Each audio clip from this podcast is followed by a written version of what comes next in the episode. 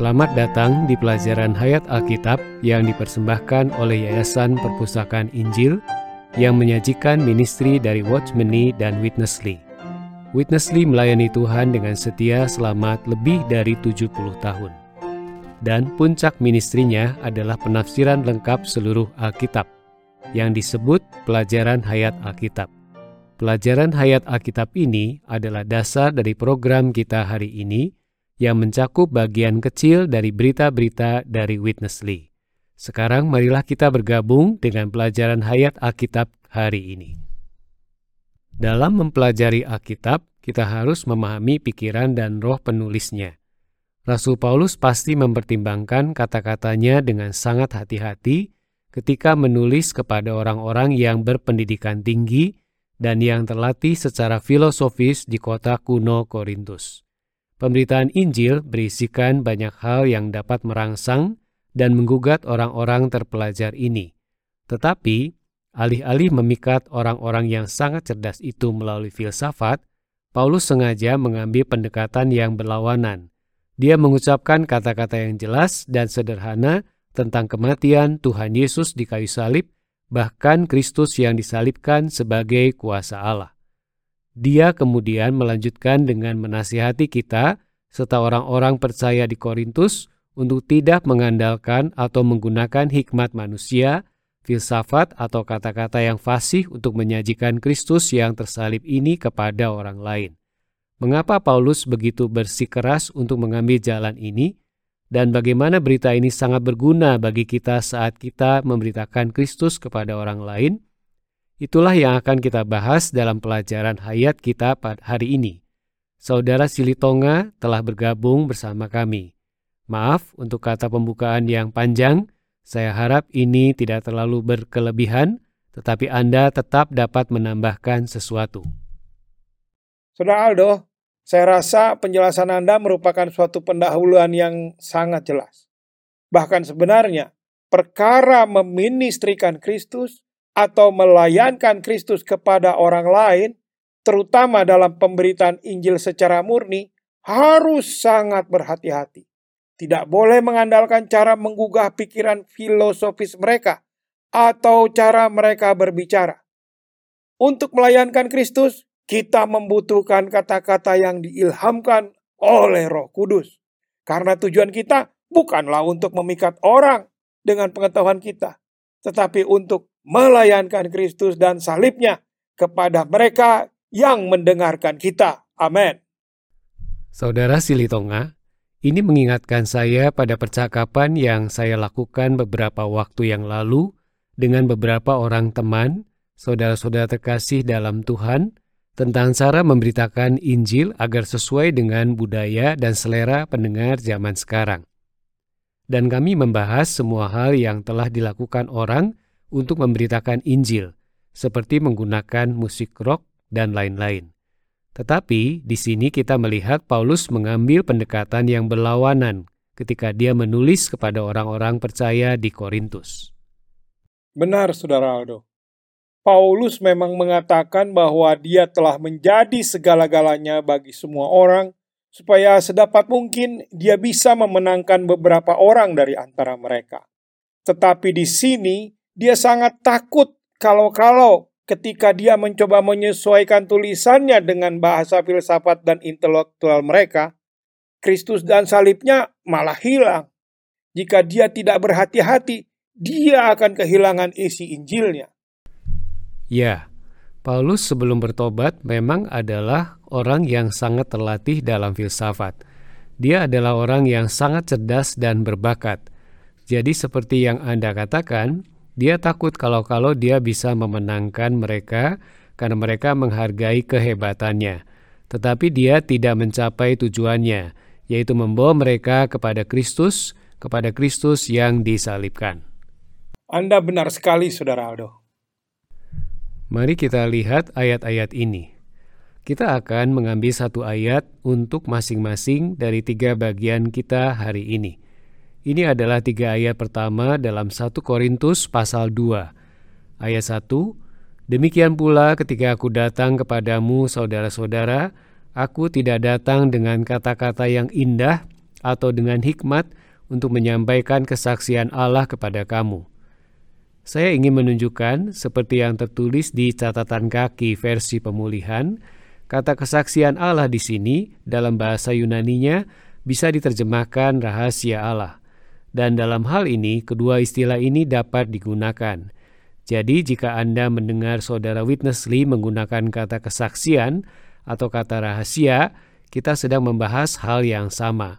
1 Korintus 2 ayat 1 memberitahukan kepada Anda tentang rahasia atau kesaksian Allah. Mari bergabung bersama saudara Witness Lee. In chapter 2. Dalam berita ini, kita tiba pada 1 Korintus pasal 2. Dalam ayat 1 Paulus berkata, Demikian pula ketika aku datang kepadamu, saudara-saudara, aku tidak datang dengan kata-kata yang muluk atau dengan hikmat yang tinggi untuk menyampaikan rahasia Allah kepada kamu. Tetapi Paulus datang ke Korintus tidak dengan perkataan yang indah atau hikmat. Ini menunjukkan bahwa Paulus tidak memberitakan Injil kepada orang-orang Yunani menurut cara hikmat mereka. Sebaliknya, ia menghindari praktek semacam itu. Cara pemberitaan Injil Paulus berbeda dengan cara yang lazim dipraktekkan hari ini. Ketika menyampaikan Kristus dan Injil kepada orang lain, kita harus jelas bahwa cara bicara kita tidak boleh membuat pendengar meleset dari butir yang terpenting. Lebih baik perkataan kita dianggap orang aneh atau janggal daripada kita membuat orang meleset dari perkara mendasar tentang Kristus dan salib. Memberi kesan kepada orang tentang pengetahuan atau pembicaraan kita itu bukanlah sasaran kita.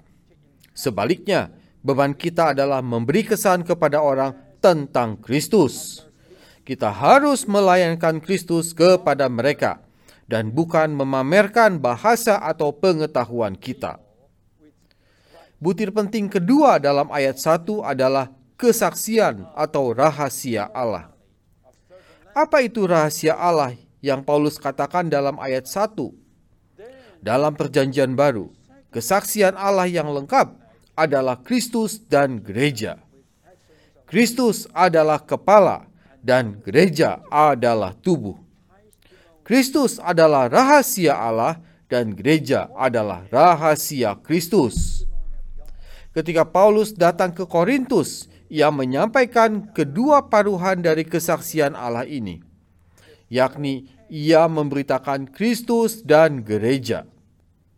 Karena itu, Paulus menyajikan kesaksian Allah yang lengkap kepada mereka Kristus sang kepala dan gereja tubuhnya. Saudara Silitonga, saya rasa Anda sama terkesannya dengan saya pada bagian ini. Tujuan kita ketika kita berbicara, ketika kita meministrikan atau menyajikan Kristus kepada orang lain, kita harus mengesankan mereka dengan Kristus, bukan memamerkan kefasihan kita atau pengetahuan kita atau karunia kita atau apa yang dapat kita lakukan. Ini benar-benar adalah fokus Paulus saat dia menyingkapkan kepada mereka rahasia Allah, kesaksian Allah, Kristus dan gereja, bukan? Benar sekali Saudara Aldo. Paulus itu adalah orang yang sangat terpelajar. Dia itu sangat fasih, bahkan sangat cakap. Dia bisa saja meministrikan atau menyajikan Kristus dalam bahasa dan cara berbicara yang sesuai dengan filsafat Yunani di Korintus. Tetapi jika dia menggunakan cara yang demikian, itu akan membuat mereka terkesan bukan oleh Kristusnya, tapi oleh pengetahuan Paulusnya dan cara Paulus dalam menggunakan kata-kata. Karena itu Paulus menghindari pendekatan itu karena dia tidak ingin Injilnya menjadi tidak murni. Dia ingin memberikan Kristus kepada umat Allah dan dia ingin berbicara kepada mereka dengan kata-kata yang murni tentang Kristus dan tentang tubuhnya, yaitu gereja. Kristus dan gereja adalah rahasia Allah, rahasia yang besar itu, dan itu juga adalah kesaksian Allah. Paulus ingin mengesankan orang-orang percaya di Korintus dengan Kristus dan gereja yang merupakan inti dari Injil, inti dari ekonomi Allah. Jadi Paulus tidak ingin masuk ke alam filsafat atau berbicara dengan cara yang fasih. Dia ingin tinggal di alam di mana dia bisa dengan mudah memberikan Kristus dan tubuhnya, yaitu gereja, kepada mereka. Jadi kita melihat cara Paulus di sini. Dia menghindari memikat orang melalui kecerdasan alamiah atau pikiran alamiah mereka yang filosofis. Tetapi di akhir ayat 1, dia mengatakan bahwa dia memberitakan rahasia Allah. Itu menyiratkan bahwa menurut definisi Paulus, rahasia yang dia beritakan itu adalah Kristus dan gereja. Ini memberitahu mereka gambaran yang lengkap, Injil yang lengkap.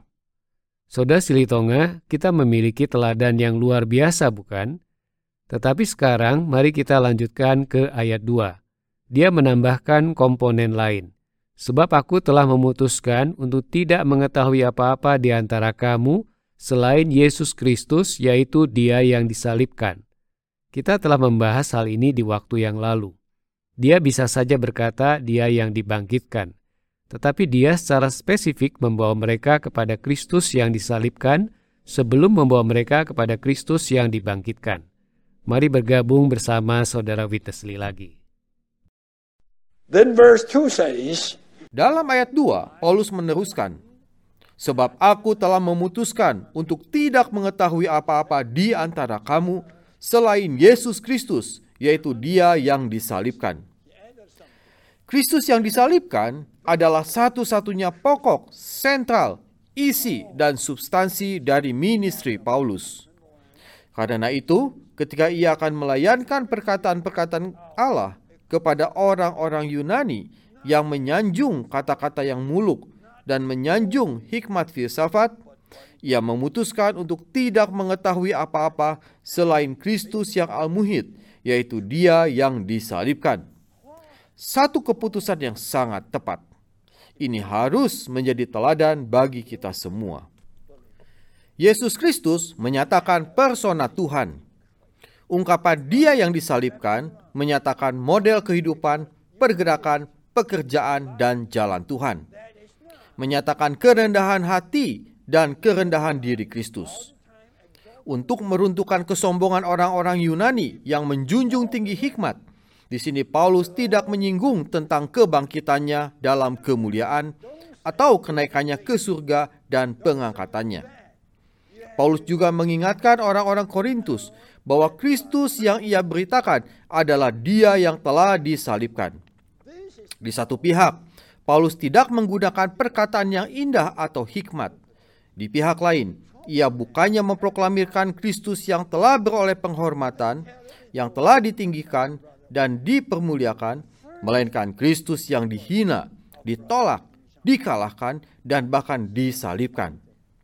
Di sini Paulus seolah-olah berkata, "Kalian telah percaya kepada Kristus dan menerima Dia dengan karunia-karunia awal.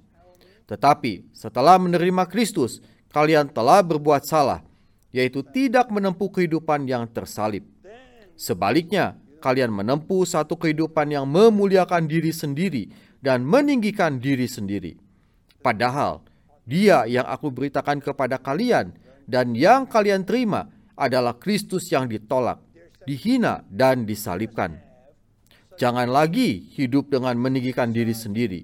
Sebaliknya, hendaklah kalian menempuh hidup yang disalibkan, bahkan memperhidupkan Kristus yang disalibkan.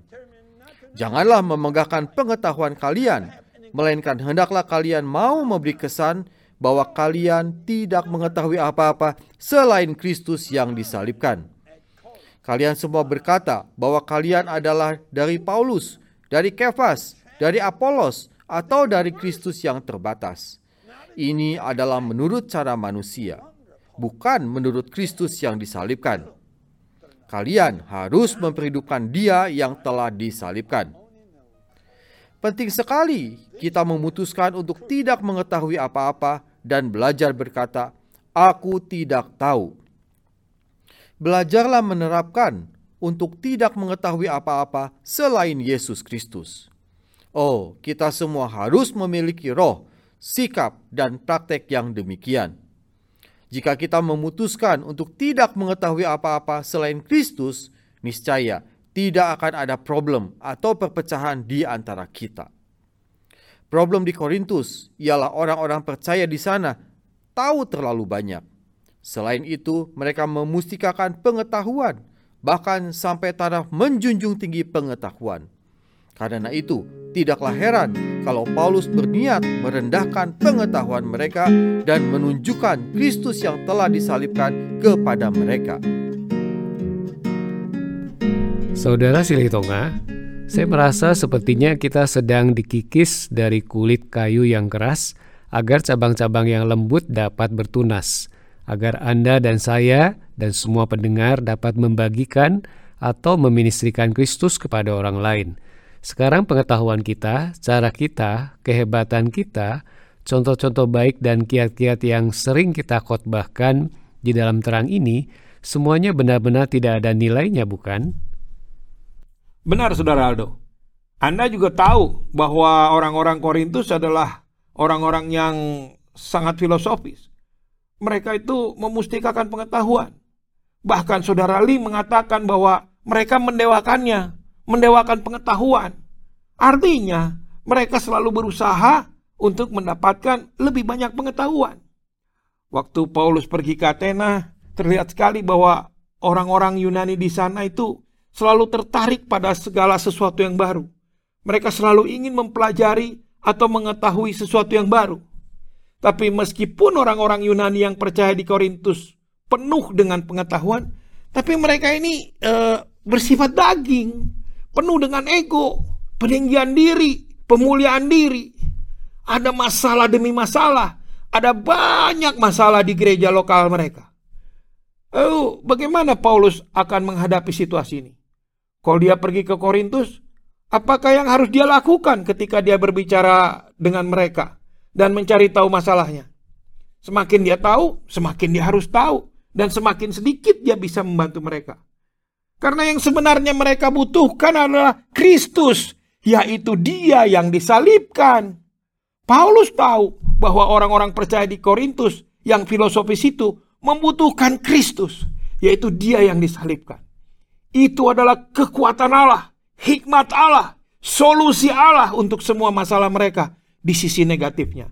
Dan itu juga adalah cara Allah untuk membuat mereka bertumbuh di dalam Kristus di sisi positifnya. Jadi kalau dia pergi ke sana, sebenarnya dia menyadari bahwa dia akan masuk ke dalam situasi mereka dan mendengarkan semua gosip dan mencoba untuk mendapatkan gambaran yang jelas tentang apa yang sedang terjadi di Korintus. Dan dia akan terjerat di dalam perangkap yang besar. Maka kemampuannya untuk melayankan Kristus dan salibnya akan hilang sepenuhnya.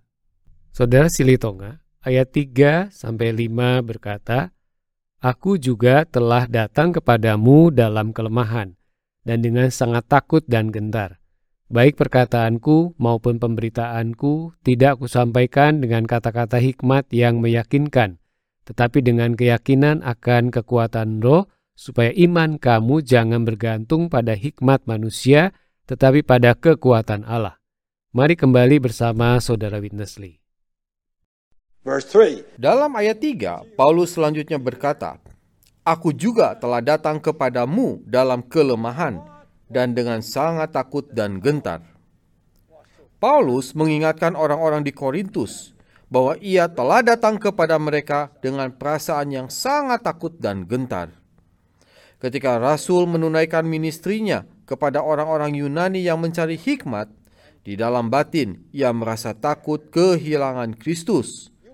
Di luar, ia gentar kalau-kalau ia terpengaruh oleh kegairahan kedambaan mereka terhadap hikmat. Karena takut dan gentar sedemikian, maka ia menurut visi surgawi menghindari setiap penyimpangan dan dengan setia berdiri teguh dalam ministry yang Allah amanatkan kepadanya. Para agamawan Yahudi yang bergairah membanggakan agama tradisional mereka. Orang-orang Yunani yang menyanjung filsafat menyombongkan hikmat duniawi mereka. Ketika melayankan Kristus kepada kedua golongan orang ini, Paulus berada dalam keadaan takut dan gentar. betapa bedanya keadaan rasul dengan mereka. Paulus menyadari betapa sulitnya memberitakan Kristus kepada orang-orang yang filosofis. Mudah sekali kita terjerat oleh filsafat atau tergoda untuk berusaha menundukkan orang lain. Ketika kita berbicara dengan orang lain tentang Kristus, paling baik kita lupakan saja orang macam apa mereka itu dan nyatakan saja kesaksian tentang Kristus.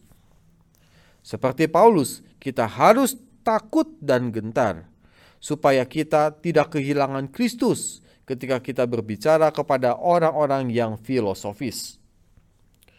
Dalam ayat 5, Paulus berkata, supaya iman kamu jangan bergantung pada hikmat manusia, tetapi pada kekuatan Allah.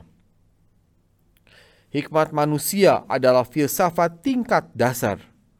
Kekuatan Allah adalah Kristus yang al-muhid. Dalam pemulihan Tuhan, kita harus memiliki satu visi yang jelas tentang ekonomi Allah. Kemudian kita perlu dikuasai, dikendalikan, dan dipimpin oleh visi ini. Saudara Silitonga, saya ingin kembali kepada apa yang telah kita bahas di pasal 1 dan sekarang muncul lagi di pasal 2 ayat 3, yaitu frase kekuatan Allah. Tentu saja konsep kekuatan Allah akan sangat menarik bagi orang-orang Korintus yang filosofis.